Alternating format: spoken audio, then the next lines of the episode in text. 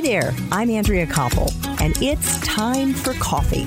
The podcast where you get to hear firsthand what the jobs and careers that interest you the most are really like.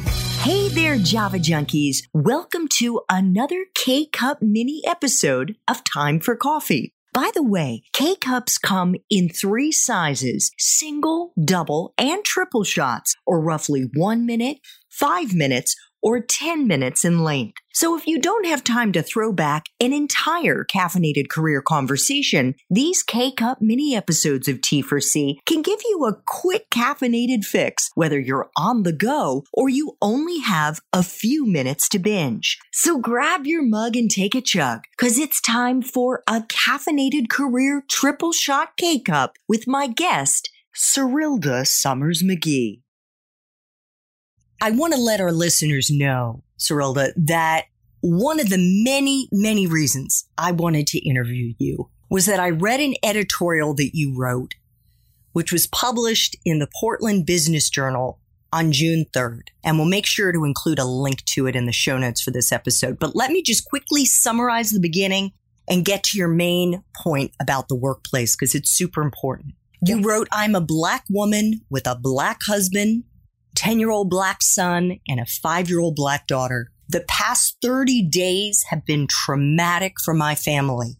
On April 26th, a video was released of Ahmaud Arbery, an unarmed black man who was being killed by a former cop and his son in February for basically running while black.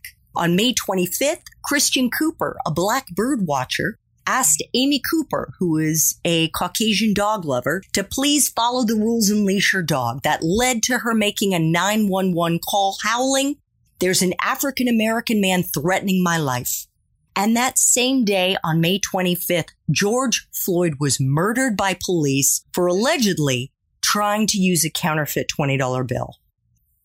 Serilda wrote, these events are enraging, exhausting, heartbreaking reminders of the dangers my family and all black families face every day. I am inspired to address the fact that acts of aggression and violence against black people also carry over into the workplace. This internal darkness breathes on the job within those who fear others who don't look, act, or talk like them. How common is this internal darkness for Black Americans in the workforce? Oh, it's incredibly common. And it is common for all Black professionals, no matter what their title is. I have been in executive human resources roles for the past seven years, where I'm the chief, maybe eight or nine, I don't even know, where I'm the chief people person inside the organization. And I've been at tables with other black execs around that table, all making well into the six figures. And they too are feeling the same traumas and at times abuse that entry level and blue collar black professionals experience in the job. It is omnipresent and it is an expectation that you grow to have as you move up the ranks it is very present. And I'm keenly aware of it, not just because anecdotally, because I'm a black woman who's had a job. No, no, no. I'm HR. So when challenges present themselves, people will come to me, especially in the skin that I'm in. I'm a dark skinned black woman. They will seek me out as the first, more times than not. I'm the first black head of human resources in the organization. And they're hopeful that maybe with my presence, they'll get a fair shake at being heard, being seen, and the trauma to subside.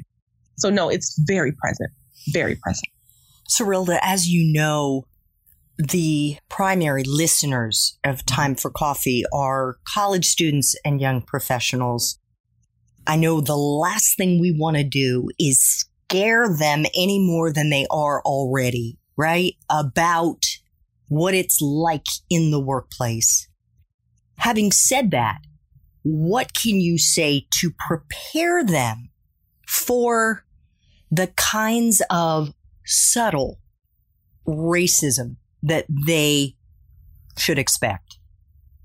I mean, the, the words to prepare them are not are like the same words that I, that I would tell my children when they get ready to go into the workplace, and that is, don't react too aggressively because it's only going to reinforce the assumptions and stereotypes they have about you based on your skin color. Know your rights, know what the buzzwords are, right? So, you know, know what harassment looks like, know what discrimination looks like, follow the data, don't make assumptions, right? And then build your case for, you know, how you have been disproportionately negatively treated. Like you have to know the data. I've been in so many lawsuits and and so much litigation, so much in my career, right? People sue companies that I work for and I have to go in for employment practices and I have to go in and defend the company. And I, I listen to their stories. I'm hearing these black people say, like, I was discriminated against. And then they have to prove it and they can't because they don't know what to look for. So, and what so, should they look for?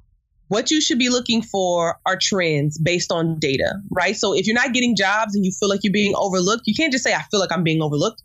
Follow the data, right? Like, what's the applicant background who won out? Did they have more years experience than you or didn't they? If you feel like your boss is targeting you, pay attention to are you the only person who's always late? Or are there other people who have been late? And did he treat them differently? than you? Are you tracking their? I mean, you become like a, an, an investigator. You become like a police officer, dang near, in, in the workplace, but you have to be able to prove definitively that something unfair has happened to you, which is incredibly hard to prove and demonstrate. And that is why many of these organizations are allowed to maintain the status quo because the consequence, you can't prove it. So no consequence will come. And so therefore, we have just reinforced some bad behavior to say, like, okay, I treated this person the way I decided to treat them. I've never treated anyone without that color skin this way. However, you know, you can justify it in your mind, but with data, you can't justify it in your mind. That's the mirror that you place to people's faces. So I coach a lot of people on just how to prepare to approach human resources. This is why one of the reasons why I got into HR. HR is built to sustain the status quo in 99% of most companies. And so you got to come in there understanding how HR functions, what they're looking for, and then how to advocate for yourself. And I just gave you a couple examples, but there's so many more that you need to be aware of, just so many more. Thanks for tuning in to this K Cup mini episode of Time for Coffee. If you want to listen to our entire caffeinated career conversation, please check out the show notes for this episode. Thanks so much for listening to Time for Coffee, where the professionals in the jobs that most interest you always have time to grab coffee 24 7, no matter where you live. I have one quick favor to ask you. Remember to rate, review, and subscribe to Time for Coffee. Thanks so much.